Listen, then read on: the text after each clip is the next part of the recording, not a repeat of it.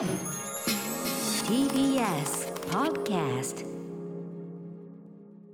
11月18日木曜日時刻は8時になりました。TBS ラジオキーステーションにお送りしているアフターシックスジャンクションパーソナリティの私ライムスター歌丸そして木曜パートナーの TBS アナウンサーうなえりさです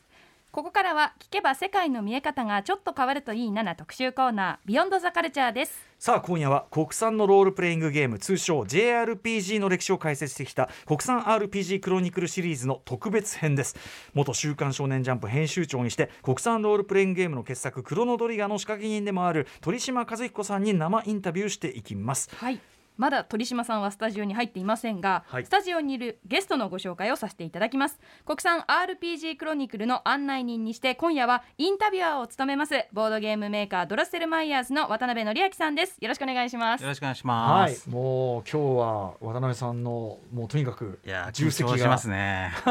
肩にかかってますからねこれね。あすごい。V ジャンプがあるわ当時のね。これ当時のです。うん。はいはい、ということであのいつも国産 RPG クロニクルということであのいろいろシリーズで解説いただいて毎回その、まあ、僕なんかは割とビギナーなんですけどあのそれでもすごく分かりやすく解説していただいてすごい楽しみにしてるんですけど今回その流れでこの鳥島さんにインタビューというのはなぜ企画されたんでしょうか、はい、まああのこの JRPG の魅力とか歴史を語るシリーズってことをやってると、うん。当然このクロノトリガーをやってくれっていう声はまあ前からいっぱいいただいていたんですけれども、クロノトリガーはですねなんかこう語り方が難しいなと思っていてへあのゲームとしてまあもちろん単純によくできたゲームでもあるんですけど、うんうん。まあ、例えばそのあの数年前にあのファミ通が、えっとこのゲームファン7000人が選ぶ平成最高のゲームっていうアンケートを取った時に、うんうん。まあ、クロノトリガー1位になってるんですけど、はいはい。このアンケートのランキング見るとまた面白くって、はい。そのクロノトリガーであのゼルゼルダのあの、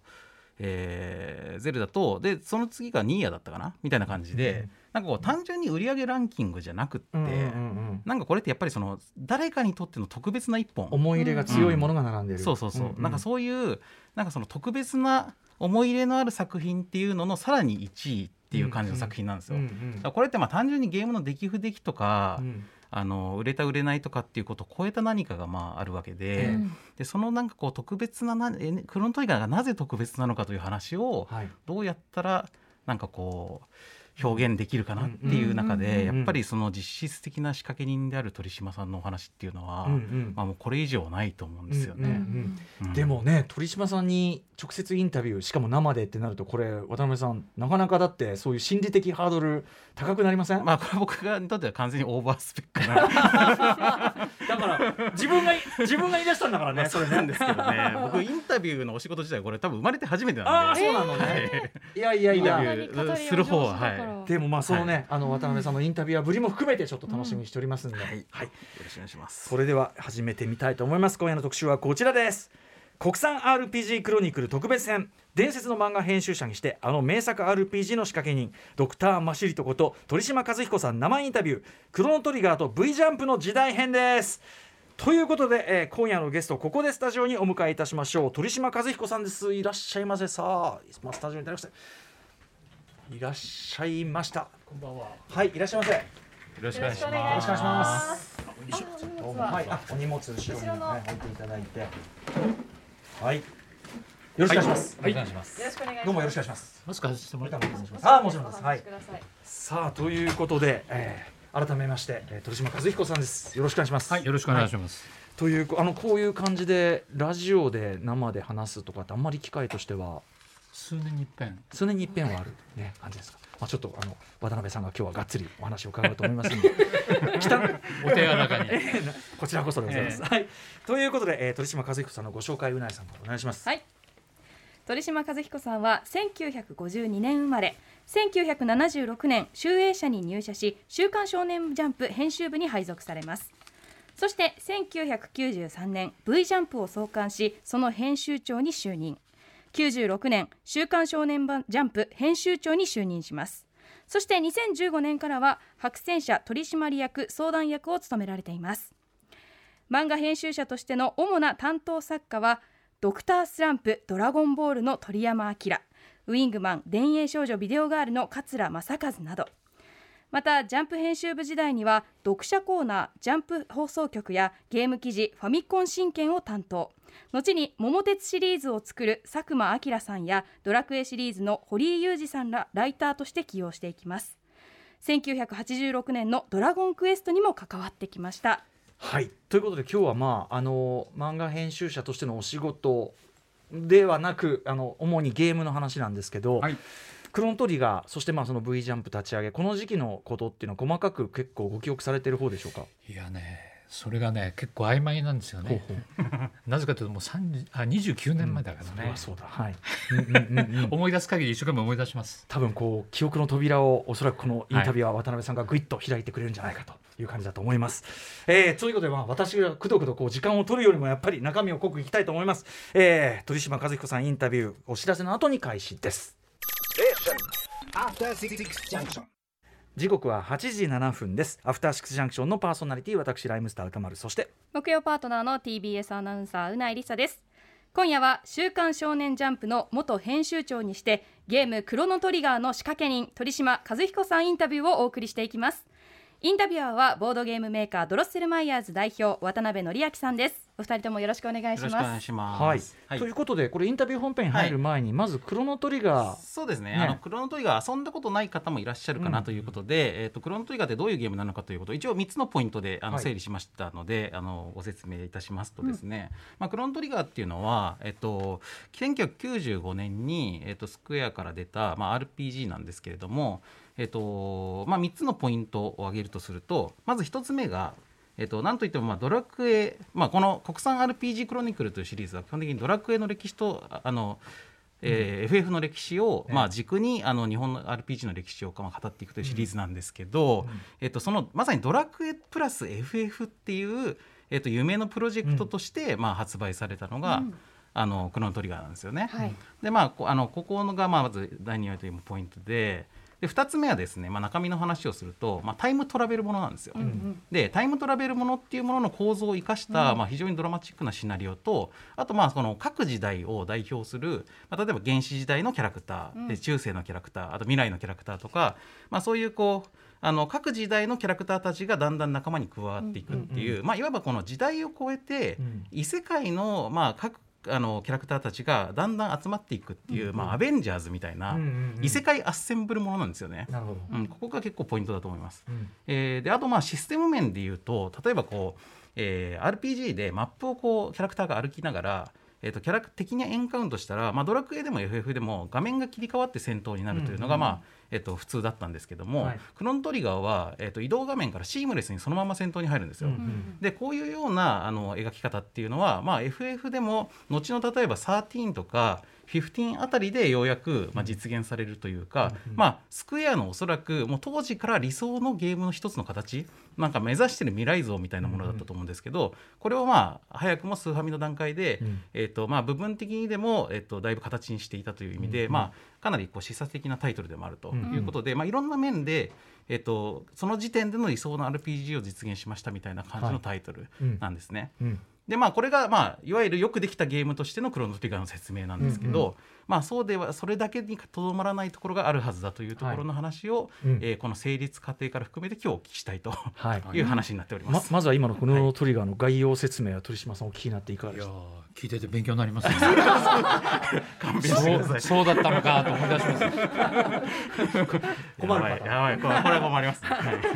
いぜひ、はいえー渡辺さんここから濃密インタビューをお願いいたします。はい、ありがとうございます。えっと、じゃあまずですね、あのクロノトリガーが、まあ、今日のお話の本編なんですけども、でそしてそれに深く関わる、えー、V ジャンプというメディアについて、うんえーお話をお聞きしたいんですが、まあ、そこに至るあの道筋としてまず「ドラゴンクエスト」とのあの鳥島さんの、えっとなんていうかつながりというか、うん関わりについてまずお聞きしたいんですえっけど。とドラクエはそもそもあの堀井さんとあのゲームの記事をずっとジャンプでやってたんですよね。はい、でさあの結構僕佐久間さんたちと仕事が終わってジャンプ放送局終わってあのゲームセンターで遊ぶこと多くて、うんお金をかけながら、はい、えー、自主競技とか言って 10, 10個ぐらいのゲーム遊んで合計点で一番勝つと、へー。もらえるとか、そういうことを仕事終わってからやっててであの歌舞伎町にあのえー、と新しいゲームをデモでやらせる店,、店があってそこによく通ってたんですよね。なるほど。でそれそうこうするうちに佐久間さんがすごくあの友達にねゲームに詳しいやつがいるから紹介するよって、で出てきたのが堀井さんだった。なるほど。で初対面で喫茶店で今度ずっと僕ら見たらあの今でいうバッグからうんうん。あの本を出したらそれがベーシックでうんうん。ものすごい分厚い分厚いパソコン雑誌の記事を載ってるもん、は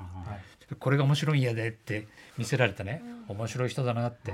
でそれであの当時任天堂のゲームウォッチがすごく人気があって、ジャンプでブレンドすると。であの僕はゲーム好きだって編集部知ってたんでで鳥島君悪いけど特集やってくんないって言って単にプレゼントページやってもしょうがないからって堀井さん思い出して、悪いけれどもコラムを書いてくれないかあー。なるほどでそれで堀井さんとの付き合いが始まってでパソコンのあのゲームのソフトの紹介記事とかやってて、で当時 PC とか PC60 とか80が高くて買えなくて、子供がね買える値段じゃないですもんね。で秋葉原のショップが10時に開く前に8時ぐらいに行って、その前にパソコン借りて取らせてもらうって、でこう段ボール箱をつなげて暗くしてね、やると言ってで俺に鳥山さんの色紙をあげるみたいな。ねお金は渡せないから。そっちの方がねどんな謝礼よりもね今やね。ということをやっていてやっぱりあの今おっしゃったようにあのパソコン高くて買えなくて、で最後当時出てた MSX とファミコンがあったんで両方のゲームの特集をやろうって言って特集をしてやっぱりファミコンって面白いねって撮影を早々に終えて堀井さんと朝までずっとファミコンで遊んでたっていうのが、うん一回それでゲーム記事閉じたんですよ。ところがしばらくしてから副編に呼ばれて「鳥島君最近コロコロがね調子いいんだよ」って言ってなんでかっていうとねほらここにあのゲームの記事があるじゃんファミコンの。これの特集がすごく面白いんだよって。これジャンプでもやれるから検討してくれないかって言われて。うんうんで堀井さん呼んで2つ特集があったんですよね。やっぱりゲーム何が面白いのかって当時ほらゲーム高いじゃないですか。なんかわからないから子供にやっぱりちゃんとした指針を与えたいっていうのが一つと。買う前に。うん。でそれで記事のほとんどはその「あたた」っていう当時北斗の拳が流行ってたんで、ひいわゆるゲームミシュランをやろうと。はい。っていうのは堀井さんとそれでいやると、もう一方はいわゆるこう裏技を乗っけると。はいはでコロコロとかは結構伏せ字しててハドソンと組んでいうんうん。あ出す出さないと。オフオフィシャルだからちょっと出せないとこもある、うん。でジャンプはだったら暴いちゃえと、うん。アンオフィシャルで。でその代わり副編に行って広告に文句が来ますからそれはシャットアウトしてくださいねって。おおすごいそれでゼビウスとうん。スター・フォースの暴きをやってものすごいクレームが来たんですか？受けだと。クレームが来たムも来たけど反響もすごくて。ああやっぱ反響が裏技どうやって探したんですか？読者の投稿で。あ、投稿で。らそれ一時全部確かめなきゃいけない。そうですよね。あで堀井さんも僕もアクション下手なんでアクションゲームがうまいやつってことであのその後あの手伝ってくれる宮岡君ってね、メタルマックス作った宮岡宮尾っていう名前でページにできますけど、彼に頼んで検証してもらってやるってね。ちょっと話長くなりましたけどっていうのがあって大反響でそれは良かったんですよね。ところがだんだんゲームの中を解析してやる人たちファミ通とかファミマガが出始めて、ジャンプの文系の僕らじゃやっぱり堀井さんが多少分かるって言っても無理で、まああのあれですもんね。労力もかかりますもんね。それでやっぱりもう無理だねってこの対抗するのはっていうのを話をしてどうしようかねって言ってる時に当時あの堀さんエニックスと仕事を始めてて、でエニックスがファミコンに入るというんで、えーゲームを作りたいってほ堀さんが言ってで僕ら当時あのパソコンでアップル2の「ウィザードリー」とか「ウルティマ」ってゲームを遊んでてこれがすごく面白かったの、でまあ同時期に坂口も遊んでたみたいなんだけど、はいこれはやっぱり日本でやれたらいいねって話をしてる中で堀井さんが思いついてこれをファミコンでやりたいと。で中村さんチューンソフトの中村君と一緒にやると。でいいねって。でそうやって煮詰まってる時にそういう話があった時にじゃあちょうどいいチャンスだから新しいゲームを紹介しながらリリースまでつなげておこうと、インサイドを見せようって紙面で盛り上げて、うん。ゲームを作るところを子どもたちに知ってもらうのはいい機会じゃないかな、攻略記事からゲーム制作のドキュメント記事の方に切り替えていったってことですよね。そうです。ね。そのタイミングで、うん。ちょうど煮詰まってる時に堀井さんがうん。あのエニックスがそれを作ってやるってことが発表されたんでね、うん。まあ、それに乗っかったってことです。ね。でジャンプが絡むって必然性が欲しいんで,、うん。で鳥山さんにキャラクターのデザインをお願いすれば、うん。ジャンプに乗ってるっていう必あ然性それが必然性になるために、そうですね。順番としてはその順番。と鳥山さんのデザインありきじゃなくて。そうですね。うんうんうん。まあ、ということで長くなりましたけど。紙面にフィットするために鳥山さんを呼んでくるというかその順番。鳥山さんも快諾だったんですか？と僕は記憶にし思ってんだけど後から鳥山さんのインタビューを読むと、再三再四断ったけど僕に説得されたってそうだっけなって結構快諾していいですよって言ってくれたんじゃないかなと思ったんですけどまあ、はい、それもあってドラクエが生まれてるんですもんねあのエニックスが、まあ、ゲーム事業もともとその他業種だったエニックスがゲームを作り始めるときにそのゲームホビープログラミングコンテストをやって、まあ、そこであのチューンソフトの中村さんはいはいが発掘されるわけですけど、で堀井さんもそれにラブマッチテニスで、まあ、入賞するそじゃないですか。でであれあれですよねその集英社であのスポンサーというかあの協賛するってことを決められじゃなくてえっとね始まりから言うとエニックスがパソコンソフトの流通があのこれからお金になるだろうと。自動寿司握り機とかで失敗した後に それをやるってことになって。私勝者みたいな役割をしてたんですよねところが肝心の流通するソフトが日本にないと。はい。だったら賞金100万円で募集しようって考え方になってで千田さんがその出版社リストを持って一つ一つ当たってってずっと断られて僕のところまでたどり着いたんですよ。で僕はさっきも言ったようにあのいろいろあのゲームの特集やってて新しい切り口が欲しかったんでそれを聞いた瞬間に「あいいですねやります。独占でやらせてください」他にも持ってかないでくださいって、うん。ジャンプでやりますからって。でそれがあってそこであ堀井さんがライターで取材してゲームを出品し、僕知らなかったんですけどね、な高校生の中村さんがまあ、応募してきたと。うん。当時天才ですよね、うん。だってパソコン持ってないのにプログラム応募したんですもんね。だからそもそもだからその鳥島さんとその堀井さんの付き合いもゲームがきっかけで始まってるし、エニックスがゲームを作り始めたきっかけとしてのそのコンテストにも鳥島さんはもうすでに関わっていらっしゃるし。で,、そうでさらにドラクエが成立して、まあ、ドラクエがあのあのメンバーでスタートしたのも鳥島さんがそこに鳥山先生を入れたからってことですよね。そうそうそうそうでしかもそれがまあ最終的にはそのジャンプの紙面の中に反映されていくためにそういうふうに企画されたという。でもねあの、まあ、よく話をするんですけどねあの時のあの情熱はどこから来てるかっていうと、ゲームの面白さをやっぱりいろんな人に子供たちにも知ってほしい、プレイしてほしいってね、なんかある種新興宗教の布教じゃないけど こんなに面白いんだよって。ぜひ触ってほしいなって、そういうところが根源の根っこにあのモチベーションとしてあった気がします。まあ、このシリーズの初回の時に、まあ、そのドラクエの成立に関する話っていうのはまあ1回はしてるんですけどやっぱりその「ドラゴンクエスト」ってその時点で作られるその RPG ってものが日本の子どもたち全くその全くその知られてない中で、それをこう全く新しい遊びに浸透させていくためのなんかこう手順としてすごく丁寧に、あの紙面でこう、うんあの主人公の名前は自分でつけるんだぞとかやってますよね。そうそうそう、んあのそれで、えっと実は堀井さんはセブンティーンでライターやっててジャンプで僕と会ってライターする前にでセブンティーンで実は年末になると売れっ子になると。なぜかというと堀井さんが作るすごろくがすごく読者に好評で。で堀井さんのねゲームルーツってその辺にあるんですよね。すごろくでも面白くしちゃうんですかやっぱり、で RPG をおっしゃるようにあの概念がまだないんで説明するにすごろくから始めてるんですよね。だからそこから始めてあの RPG を知ってもらう。でやっぱりあの堀井さんとよく笑い話に言ってたのはロールプレイングゲーム RPG ってアルファベットで書くけどジャンプはソウルビじゃないですか、ルビがちっちゃすぎて読めないんですよ。ロールプレイングゲーム。これね長いですからね。これね鳥島さんなんとかならないってうんジャンプはソウルビだから無理だよねって、今だって RPG で通じますからね、まあ、そんな時代でした。なるほど。うん。まあそのそういう形でそのドラクエ自体にも深く関わってらっしゃって、まあそのドラクエがまああの国民的な RPG になっていくわけですけども、あの一方でこのまあこのシリーズのもう一個の柱であるファイナルファンタジーについてはいかがですか？えっとね、ファイナルファンタジーは実はあの、えー僕はずっとドラクエに関わってドラクエ大好きで、で日本で一番好きなゲーム「ドラゴンクエスト」うん。で当時はその後から入ってきたあの、えー新しいライター集団がいて、まあ、堀さんだと引き継いでゲームの特集やってくれる人たちなんだけどその中に大の大冒険のあの三条陸がいて。あはい。で彼らとディスカッションになったことがあって、うん。彼らは FF が大好きで、うん。ファイナルファンタジー3でねとドラクエ3どちらがより面白いより偉いかってディスカッションをして、勝負がつかなかったことがあってね。でそれで僕はやっぱり途中で挫折した「ファイナルファンタジー3」をもう一回徹底的に最後までやったんですよ、そしたらね作ってるやつにいろいろ言いたくなって、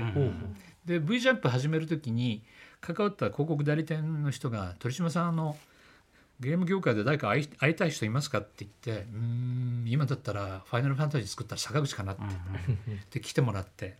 で坂口の記憶によると広い会議室にポツンと僕は一人でいて、うん。で徹底的にそのファイナルファンタジーの悪口を言われた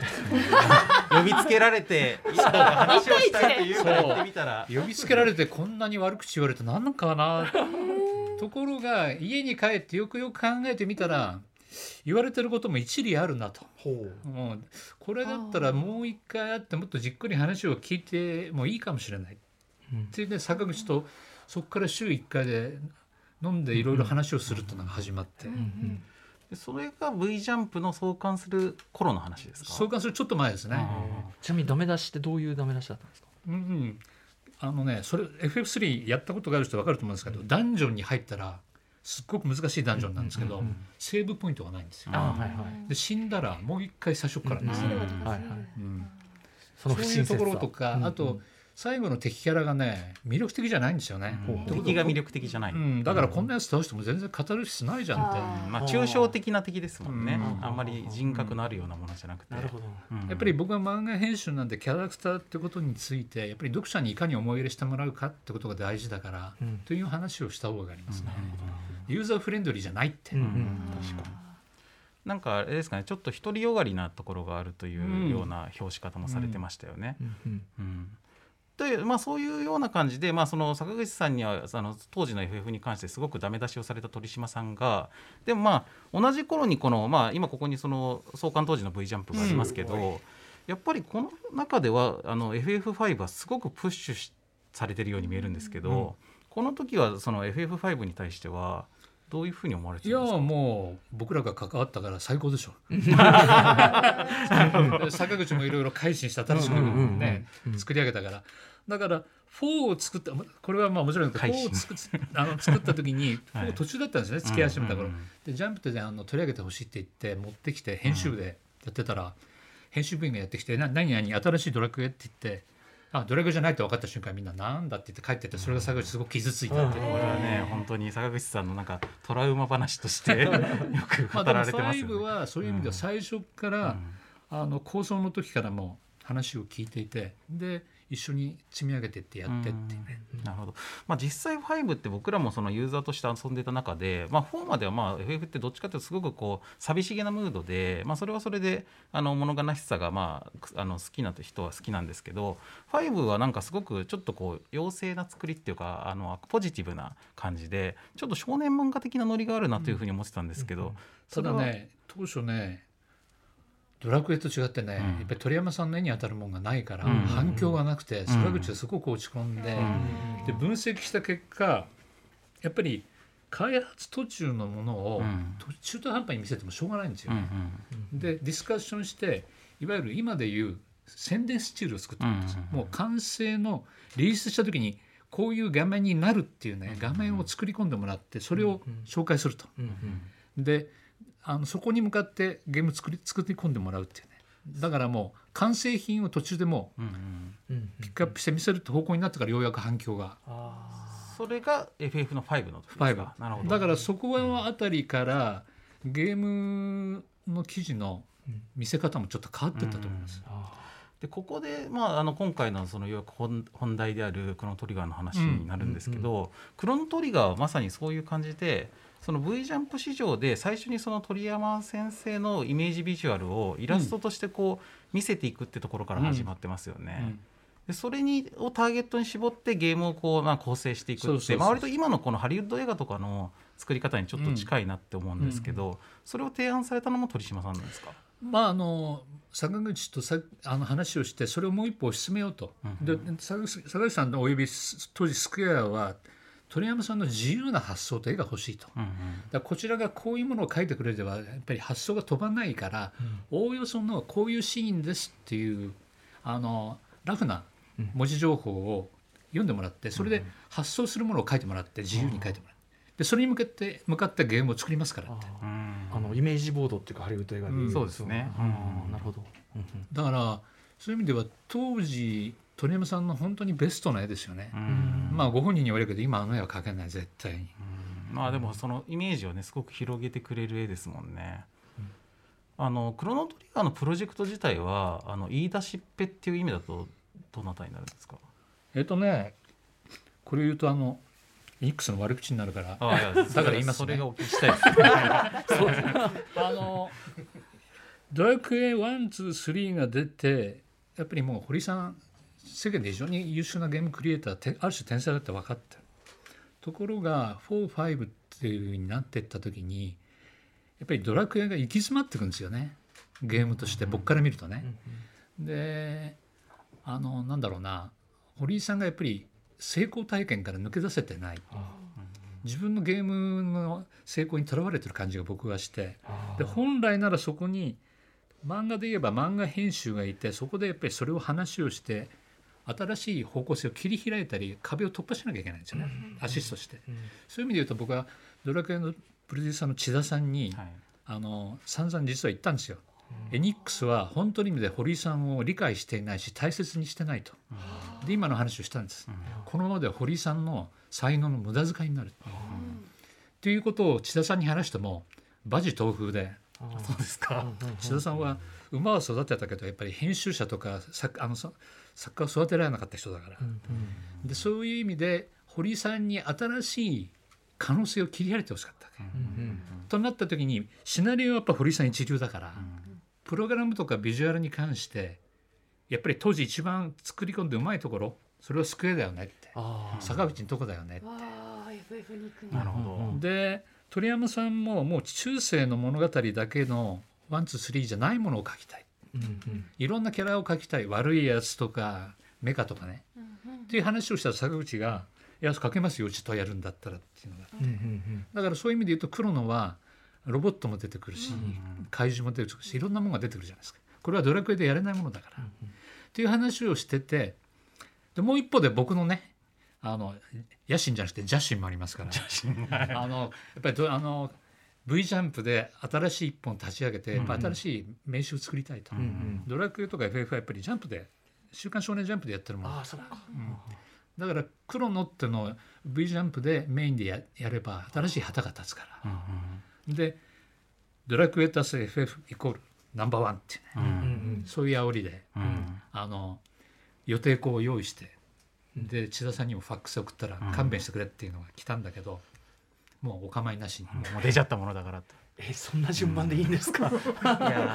ーなんいやかその手前で話したんだけどやっぱりね OK してもらえなかったからもう強行突破ですね。これはすごいなまあいざとなったらドラクエから鳥山さんが引くっていう言葉をここまで用意してたんですよ。いや僕今日実は一個一番お聞きしたかったことがあってここの段階の話なんですけど、あのーまあ、当時エニックスってあの開発チームを持ってなかったじゃないですか。うんで全部外注でやってますよね。はい外注でなので、まあ、やろうと思えばスクエアとエニックスの合同のプロジェクトとしてクロノトリガーやることってできただろうなと思うし鳥島さんがそれを思いつかないはずはないんだけどでその方が絶対にその千田さんに対してもあの角が立たないじゃないですか。あのね簡単に言うとね社長の福島さんがケチで千田さんがすごく用心深いからその話は通らない、あそうですか。うん。したことあるもん、あそうなんです一ね。方のスクエアは坂口はオープンマインドだし、経営も当たればいいやって考え方で、いい加減だから、スクスクエアイケイケどんどんだから。だからやっぱりどっちに話して振ったら実現するかって言ったらまあ、そっちの方が実現のルートとしてあの早かったということです。だから僕は僕なりに、ん。まあ、千田さんが聞いてるかどうか分かんないけど僕なりに理は尽くして説明したと思いますよ。はい、あそうですか。あの僕実はこの件に関して一個仮説を持ってきたんですけど、はい。もしかしてその鳥島さんはこのあのスクエアと坂口さんのチームをそのドラクエとかエニックスとその並ぶなんかこうライバルに育てるために エニックスを外したんじゃないかなって思ってたんですけどいやいやいやそういうところはないんなことはないそこまで深い考えはねあそうですか。当時の若造の僕には無理ですよ。あそうですだからか。単純にうん。少年ジャンプ的に言うとねやっぱり悟空を立てるためにはうん。ピッコロとかベジータが必要なんですよ、うん。いやそれですよ。うん。うん。だからライバルを立ち立てたかったんです。よ、うん。で言うとやっぱりね最大限最初に戻りますけど最大限堀井さんをうん。やっぱりね追い込んで才能を発揮してほしかった、うんうん。それだけの才能だって僕は見込んでたから、なるほど。だから堀井さんのためという側面がかなりあったということなんですね。うん。あのやっぱりねあの堀井さんライター時代に僕ねあの堀井さんの天才性を痛感したのはあのいろんな記事を彼と取材してやったんですけどね。シシーラカンスを食べるから始まっていろんなものをね、ところが堀井さんね原稿書かないんですよなかなか、ライターなのに。うんさっき今話しましたが夜8時に来て10時まで何にもしないでこうやってね紙くず散らばしたりして何もしない。と10時ぐらいになるとむくっと原稿書き始めるんですよね。そうすると1時間ぐらいでほぼ書き終わるうん。書き上がった原稿ほぼ直しないんですよ。へでそれもすごく分かりやすい文章ですごく、あの的確に情報を伝えるんでね、ーなるほど。うん。それはドラクエのシナリオ本当そうですもんね。であの、うん。ドラクエもやっぱり堀さん自身が言ってましたけど作りながら自分で紹介記事を書いて読者の反応を見てそれをゲームにフィードバックする。だからすごくうん確かに。ユーザーと一緒に進んでいたゲームなんですよ。多分日本で唯一じゃないですかね、うん。まあ、お客さんとコミュニケーションしながら作るってことですよね。うんうん。だからそういう意味ではあれをあのオンタイムで見てた子どもたちはすごく勉強になったしワクワクしたんじゃないかな、うん。その才能を引き出これ堀井さんに限らずですけど一般論としてその才能を引き出す時にやっぱり編集者的な視点から見てこう何か圧をかけたりここをもっと出せよみたいなをやるのがこう才能を引き出すのにやっぱり必要だっていうふうに鳥島さんお考えてるんですか、あの基本的には才能がある人って僕はやっぱり愛する人ですから僕からするとねぱり愛するがゆえに厳しくですから、やっうん。うんぱりあの優しくしても愛は育まれないから。なるほど。厳しくして初めてその本質がわかるから、やっぱギュッて圧かけてグッて出るものが欲しい、うん。必要だってことですかね、でやっぱり好きなんでやっぱりいいところが見えるんですよね。うんうんだからそこはやっぱり全部欲しいんです、うんうん。本当はこれ出せんのになっていうのを見て輝くかったわけですね。だから僕よくあのインタビューで言うんですけどね書きたいものと書けるものは違うと、はい書きたいものは憧れでコピーで、本本来本人の中にある眠ってるものを引き出す。これが僕はあの本人の原点だと思うんですねオリジン、うんで原点的なものが僕らオリジオリジナルだと思うんですよ、うんうんうんだからオリジナルって言葉はそこにあるんじゃないかなと。なるほど。これはすごいですね、うん。書きたいことっていうのは大体その人のもともとある手札だからそれは大したことなくてっていうのも面白い、すいません邪魔して。それで言うとまあ話ちょっと続けるとこれで終わりにしますけど、うん。鳥山さんも実は女の子描きたくないとかね少年漫画だから嫌だって。うんうん。でたたまたま出てきた「ドクタースランプ」の第1話のあられは発明品で第1話に登場したんですけど、はい。第2話で消えてるんですよ。うんうんうん。あ発明品だから。はい。でこの子すごくいいのに、うん。なんで出さないのって言ったら「いやいやいやいやこの子主人公にしようって嫌だ」って言う。少年漫画だから女の子描きたくない、それで賭けをして女の子主人公の漫画を読み切り一つ書いてもらってアンケートが3位以内だったら僕の言うこと聞いてあで4位以下だったら君の言う通りでいいから。でギャルデカトマトって読み切りを書いてもらって3位だったんですよ。うんうん。で主人公にしてもらったんです。だけど鳥山さんも頑固だからタイトルだけは「ドクタースランプ」でのり巻きせんべいのままなんですあそういうことなんだ。アニメだけですもんね、あられちゃんってついてるのは。なるほど。いやこれも面白い。すみませんこっちの話も。すみません。はいあともう一個ちょっとお聞きしたかったのがですねあのクロノトリガーに関して言うと、うん。クロノトリガーって、まあ、あれだけあのその評判がよくってあの、まあ、名作と言われるゲームになったわけですけどあのそのにもかかわらず例えばそのクロノトリガー自体をアニメ化したりとかそのコミック化したりとかなんかシリーズ化っていうことがあんまりされてないじゃないですか。あまあ、続編そね。そのスクエアとしてはクロノクロスっていう続編はまあ1本あるんですけど、うん。なんか例えばクロノトリガー2みたいな形のものを鳥島さんのまあそのプロジェクトとしてやりたいなと思ったことはないんですか？なかったね。そうですか。うん。やっぱりあれで完結した感じがあるからかな。あすごくやっぱりあのなんだろうなあのある種満足感のいくゲームだよね。でもこれね僕はやっぱりあの坂口に感謝したいのは当時坂口はサポートでメインでこのゲーム作ってたわけじゃないですよ。当然うん FF やってるから。で他の信頼するスタッフが作っていて途中のロムができてでそれを名古屋にと鳥山さんに途中店に行くっていうんで僕はあの新幹線で行って鳥山さんに見せる直前に坂口から電話がかかってきて「鳥島さん鳥山さんにあれ見せましたか?」って「いやまだこれからだけど悪いけどそれ見せないでまんま持って帰ってきてもらえますか?」ってなってなぜなんでって僕もそれ分かってたんだけど、出来がいまいちだったのよ。で坂口は今日から僕がこれテクオリに入って泊まりでやりますって言って、まあ、そこでスイッチが入ったわけですよね。でその時にねあこいつは信用できるやつだなと思って。でそれであの一気に彼をはじめメインが入って今今のクローンになったんですよね。じゃあそれはもうその時一回しかできないものだという。そうですね。そそあのそうだと思います。うん。で多分あと堀井さんが関わってるからこれはマニアならわかると思うんですけど、スクエアのゲームで唯一主人公が喋らないゲームがこのクロノトリガーなんですよ。はい。ドラクエは主人公喋んないですけどね。スクエアのみんな最初から喋るじゃない、主人公が。音声でもねあのさあの坂口さんのところの FF は最初から喋ってるし、ところがクロノは喋んないですよね、うん。堀井さん関わってるから。主人公が読者が主人公になって冒険していくゲームだから主人公は喋らない、この堀井さんの哲学があったから。特殊な位置づけのタイトルですよね。なんかその続編が出てないあできて出ないというか、まあ、クロノクロスっていうのはあるんですけど、まあ、クロノトリガー23みたいな形でシリーズ化してないってこと自体が今クロノトリガーが特別な一歩になってることのまあ大きな要因じゃないかなと思ってたんですよ。言われてねなんでやんなかったんでしょうね やればいいのれそれにねが本当に不思議というかその、まあ、実はその鳥島さんのお仕事の中で、まあ、この件に限らないんですけどその鳥島さんがまあやったことっていうのはまあ語られることが多いと思うんですけど鳥島さんがやらないことっていうのになんかちょっと秘密があるような気がしていてそのクロノトリガーでいうとシリーズ化しないとか。あ多分ね、うん。今思い出した。多分僕少年ジャンプの部数が打ち始めて、はい。僕はこ3か月断ったけどダメで、し少年ジャンプに戻されたそのタイミングで。単純に。なんか完全に離れなきゃいけなかったんでそうゲーム V に関われなかったんだね。多分それだな。なるほど。あじゃあ、ね。それがなかったらやってたかもしれない。集英社のある種の利益は戻ったけど未来は失われたねその時にね。戻してしまったね。本当クローントリガーじゃないけどあの時に戻ってね、まああの時の社長はバカだったね本当に。でもそれがあ少って年ジャンプはね。ワンピース少年ジャンプは救われたわけだからね。うん生まれるわけですからね。うん。うん。あのまずはそのまあその V ジャンプにもし鳥島さんがそのままいらっしゃったらっていう未来にも興味あるんですけど、この V ジャンプってまああのクロノトリガーはその V ジャンプのためにいわば作られたっていうところがあると思うんですが、というよりもね、あのそこの漫画かけるアニメかけるゲームになってると思うんですけど、はい、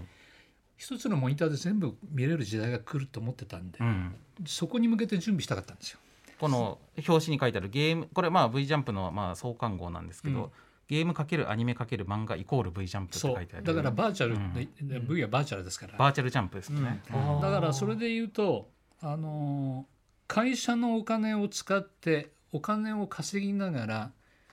一つのモニターに全部映る時代に向けて才能を集めたかったんです、だから V ジャンプはこんなに長く本来続けるつもりはなかったの。あそうですか、ね、5年かそこら5年か7年ぐらいやってそこで集めた人材をもとにそういうところに向かって新しいことをやりたかった。あなるほど。でもそのビジョンが実現するのってついつい最近じゃないそうですね。でもね漫画はね本で当にも実はあのす坂口がいたまだスクエアになる前のスクエアと集英社合弁会社作ってジャンプを配信するってあのプレイオンラインの時ですね。うんそこまで行ったんですよ、あ坂口さんが映画でお金使いすぎて会社傾いちゃって。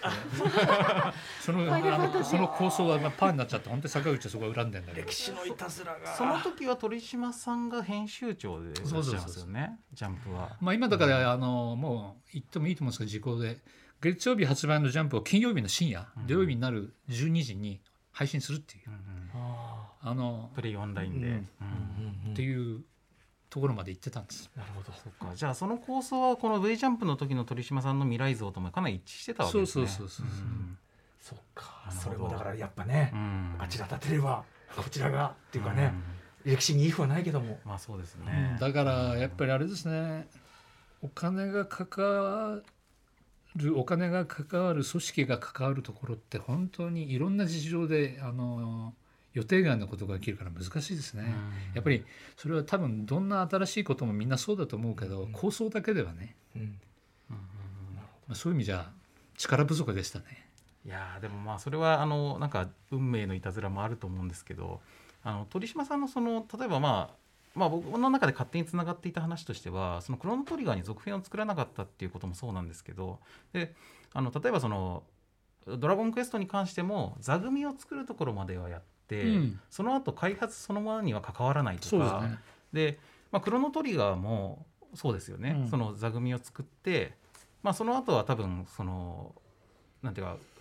か集英社をその開発の座組の中に入れることだって、まあ、やろうと思えばできるのにそれはやらないじゃないですか、うん。それはなんでなんですか？ああ面倒くさかったからじゃない？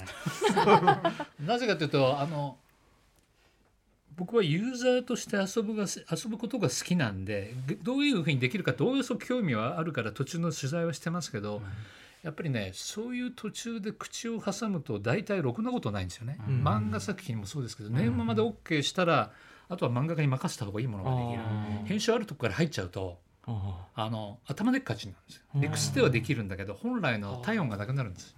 っていうのがそこまで経験則で分かってたんでそれはやるべきじゃないっていう。うん。であとサラリーマン的に言うと会社を入れると自分の決定じゃないところで決定されるとすごく人間が関わるとそれが厄介なの政治が入ってくるから会社の。できるだけ面倒くさい人は外しとくっていう。うんうんうん集英社内の政治を持ち込まないようにしてたってことなんですね。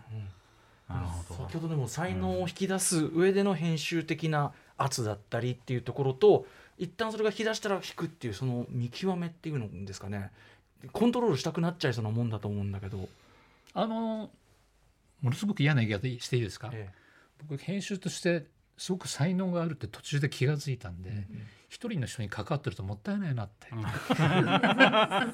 らいろんな人に会っていろんな人を世の中に出したい、うんうん今でもその気持ちがあるんですけどね、だからやっぱり一つのものにかかずり合ってるとやっぱりこれあ今ボトル持ってますけど手にね。これを持ってると次に何か来た時にこれをあ持てない。持てない。あー。そうするとこれ捨てるしかないんですよ。うんね、うん。そうしながら次のもの使いもない。っていう時のためには一生懸命持ってる時にこれ一生懸命あの世の中に出してパッと手放ないよくするっていうふうにやりたいなと思ってたんで。あすぐにすぐに手放していきたい。ーうんうん。だから漫画家の人も打ち合わせで目の前の作品を良くするだけじゃなくてどうすれば良くなるかってことを考え方を身につけてもらう。打ち合わせの中で、そうすれば僕が離れても次の担当ともすぐやっていけるっていう。なるほど。これ才能答え自体を渡すのではなくて、うん考え方を渡すってことなんですね。考え方。考え方。ね。だからあのよくあのスタッフに言ってたのは1年後は誰でも先見て仕事できるけど3年後5年後見て仕事してって、そうしないと本当の編集者じゃないし編集者の仕事って僕よく言うんですけど、ね、3つあるって。ディレクションとマネジメントとプロデュース。ディレクションって目の前の絵コンテを見ながらどどう面白くするかマネジメントってのは作家の原稿料税金の管理アシスタントの手配それから締め切りの動向ってね。でも一番難しいのはプロデュースで、はい。書きながら漫画家週刊連載かあの書いてると枯れていくじゃないですか、その一方でやっぱりインプットして最後まで枯れないように、で次の作品を当てられるようにやっぱり3年後5年後を見ながら作家を豊かにしていくって。うん。だから1時間の打ち合わせ30分は目の前の打ち合わせ30分は雑談、っていうのを心がけてやってました。まあその栄養をそう供給していくっていうか、まあそれが堀井さんにと対してのクロノトリガーもそういうものだったっていうことですかね。とにかくね刺激を与えたかったんです、あーエニックスができないから。それはいいうん。でもそれはまあ逆にそのスクエアにとってもきっと刺激になったんですよね。だと思いますよ、うん。あのだから非常に助かったのはその話が実現した大きな要素はやっぱり堀井さんに好奇心があって新しいことに向かっていこうっていう気持ちがあったのとやっぱり坂口がやっぱり懐が広いから、面白いってことに対して前のめりで応じてくれて社内を説得してくれたんですよね、うん。だからやっぱりねこの2人はやっぱりスケールが大きかったですね、だから言い出しっぺは僕だけど、この2人が才能とスケールがあったからできたってこと。です、いやなんか前から不思議だなと思ってたんですけど僕まあ子供の頃はやっぱりクロノトリガーってその堀井さん堀井さんがシナリオをやってると思ってたんですよ。でもまあ堀井さんは実際その初期のプロットに関わっているだけでまあその一言一句のセリフを書いているわけではないと思うんですけどでまあ実際はその社内スクエアの社内のチームで、うん。あのシナリオとかイベント作成をやってるはずなのに、なんか全体の触り心地とやっぱりドラクエ的な分かりやすさとか触り心地の良さがあって、まあ、あたかも最終的に堀井さんがバランス調整まで関わったかのようなうん。作品になっているのが、なんかこれってやっぱその座組の力というか、うん。コンセプト立てすることによってなんかみんながその方向に向かって動いていくっていうこれが本当にそのなんか考え方を提示するプロデューサーっていうののなんか真髄がそこにあるんじゃないかなあと。のそれで言うとねあの当時あのファミコンからスーファミになって容量が増えてゲーム業界ゲームソフトが全体にビジュアル重視になって今と同じですよね、ある種のゲーム性が失われてって面白くなくなってったんですよね、うん。でファミコンの時は本当にクソゲームも出たけど面白いゲームもあって、うん。すごく楽しかったんですよ、えこんなゲームもあるこんなゲーム、うん。スーパーファミコンだって資本の時代になって、うん。やっぱりそうはいかなくなった時にやっぱりドラクエと FF は確かによくできてて面白いんだけど業界全体がなんかね楽しくなかったんです。新しいものが出てこなかった、だからちょうどハリウッド映画がつまらない時と同じですよ、うん。ずっと23ばっかりナンバリングタイトルばっかりでうん。新しいタイトルが立たない、うん。ワクワクしないじゃないですか、だからやっぱり新しいことやりたかったんです。うん。当時ね多分ねあのそうそうそうルーカスとスピルバーグがドリームワークスって会社作ったのもその頃だと思うんですよね、ええ。そういうのもあってやっぱりドリームワークスをゲームでやりたいなと思ったんですね、あーなるほど。ドリームプロジェクトっていうチーム名ですもんね、うんうん。このクロノトリガー作ったのって。うんなんかあのー僕小学校ぐらいの頃にそのファミ通かなんかの記事でなんかこう未来のゲームはこんな感じになるみたいな、まあ、ちょっとバカ記事みたいなやつなんですけど「ファイナルクエスト」っていうまあドラクエとファイナルファンタジーを合わせたみたいな、あのーものがまあその未来の RPG としてこう語られてたりとかして、まあ、要はそういう願望ってもうずっとみんなにあったんだと思うんですよ。でそういうこうあのみんながなんとなくこうこういうのあったらいいなって思っているものを実際に形にするっていうのってなんかこうコンセプトとしてすごく強いじゃないですか。うん。でなんかそういうこうなんかまあそれって究極のなんか企画法だなと思うんですけど、まあだから子供っぽいですよね。い一番いいのを集めたらいいのができるって発想って、まあ、まさしく小学生の発想だけど。そうですね。最強足す最強はもっと最強みたいな。でもそれが実現できたのは関わった人たちの才能スケールタイミングが良かったんでしょうね、だからもう一回やると思ってもできないですよ、あとさっきの鳥島さんのね思い切りっていうかやっちゃえっていうところですよね。普通の順番じゃないっていうか。うん。それができた。とやっぱその一そうですね。この仕事をやってて面白いのはいつも思うのは誰よりも最初にその面白いものを見たい、あるじゃないですか、はい。こう作り手側にいると。それがねワクワクするんですよ、なんかワクワクってことすごいおっしゃいますもんね。うんあのクロノトリガーでまあそれでだからその、まあ、スクエアがまあある意味1個一段こう引っ張り上げられたというかのがあってで実際その後その FF とドラクエのこうなんていうかこうライバル関係でいうとまあずっとその FF がドラクエに対して追う立場だったのが FF7 の時にその販売本数が逆転するっていうのがちょうどそのクロノトリガーの後であるんですけどなんかこれ無関係じゃないんじゃないかなと。えっとね、それでそこはね僕ね坂口およびスクエアの凄さだと思うのはさあのいつもね新しい才能が出てくるんですよ。うんで FF のナンバリングが次になった時に僕らプレゼンで今度こういう感じでいくっていうのはスクエアに説明聞きに行くじゃないですかそうすると坂口が必ずねその時のね新しい天才を紹介してくれるんですよ。あ人として、うん、鳥島さんね今回のね天才がこいつです。あで北瀬さんとかねキャラクターデザイナーの野村さんとか紹介してくれる、だからその辺がねやっぱりスクエアってうまいなって。そこは堀井さんずっと一人じゃないですか、それはそれの手触り感はすごいんだけど、そこがね逆に言うと苦しさなんですよね、うん。確かにドラクエはちょっと伝伝統芸能みたいな世界に入ってますもんね。だからそういうところがね歯がゆかったんですね、で本来それはエニックスがプロデューサーの千田さんがやることですよ、これをやらないからやれないから。まあこれは千田さんっていうのはこのエニックスのプロデューサーのすべての源流のような方なので、うんうんあのちょっとコメントしづらい。当事者半分当事者としてだから僕はやっぱりね結果一緒になってしまったことに一番がっかりしたよね。ああスクエアエニックス、うん合併ですね。だってライバルが一緒になったら新しいもん出てこないもん、うんいやーということでちょっとね、お時間がぐいっと来てしまいましたが、はい。渡辺さんまずその今回どうですか？聞きたいことっていうのは一通りいけましたか、はい、あのー僕はまあ勝手な仮説としてその鳥島さんがそのスクエアをエニックスおよびドラクエのライバルとして育てるために、うん。えっと堀井さんと鳥山先生を、えっとクロノトリガーで連れてきて、えースクエアを育てて業界自体を面白くしようとしたんじゃないかと思ってたんですよね。うんうんで実際その後にその合併してスクエニができた時に、うんうん。あのスクエニが合併したことによってゲーム日本のゲーム業界つまんなくなったじゃないかとおっしゃっていたのも、うん。もうそこにつながるんじゃないかなと思っていたんですけど、うんうん。まあ、さっきのお話では、まあ、そういう意図ではなかったよというのもありましたが、うんうん。でも実際鳥島さんがそのゲーム業、まあ、要はそのプロデューサーとしてコンテンツのプロデュースで、えっとまあ、V ジャンプみたいなメディアのプロデュースとか、まあ、あるシリーズのプロデュースとかっていうことを超えて、まあ、業界自体を面白くするみたいな活性化させてね、うん。二大政党派じゃないけどねモチベーションで動かれているということだがからいつもね僕うん。の迷う時に必ず思うんですよ。子供から見たら一番若くドキドキするものってなんだろうなって。うん。僕らいつも思うのはやっぱり子供の100円玉で支えられてるビジネスなんでね。うん。一番大事なのは子供の視点目線なんですよ。うん彼らを裏切ったらもう終わりです僕らの仕事。それをでもキープするのっていうのがまた難しいんじゃないでしょうか、だから面白いんですよ。うんうん。なるほど、一番厳しいユーザーだから。そうですよね。忖度ゼロですもんね、うん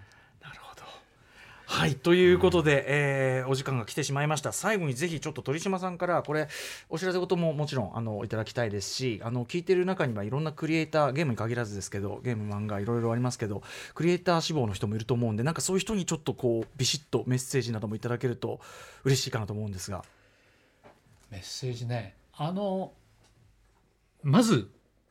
いつまでも頭の中にの傑作にかかずり合っていないで形にして打作にしてください。で名作から傑作から打作に至る過程を埋めるのが実際の仕事だと思うんでね。頭の中にある限りは永久に世の中に出ないです、だから形にしてもらえば誰かの目に留まって絶対に良くなります、うん、それを良くしていく道筋もできますもんね、手を動かせと。まずはね。ことですかね。はい、渡辺さんあの最後にいやなんかこうプロデュースまあ僕は本当にあの鳥島さんと比べるべくもないまだ全然ひよっこなんですけどもまあプロデューサーとしてっていうところでのなんかこうあの精神のなんかこう鳥島さんになんかそのエッセンスみたいなものをお聞きしたいなと思ってたんですけどなんか分かったような分からないような。ね、この時間ではでもでもなんか僕らはうん。ラジオスタッフとしても多分示唆はすごいあったかなと思うんですけどね。はい、ということで、えー本当にお時間来てしまいました、はい国産 RPG クロニクル特別編本日は鳥島和彦さん。生インタビュー渡辺則明さんにお願いしました。お二人ありがとうございました、鳥島さんありがとうございますありがとうございますありがとうございました。Junction.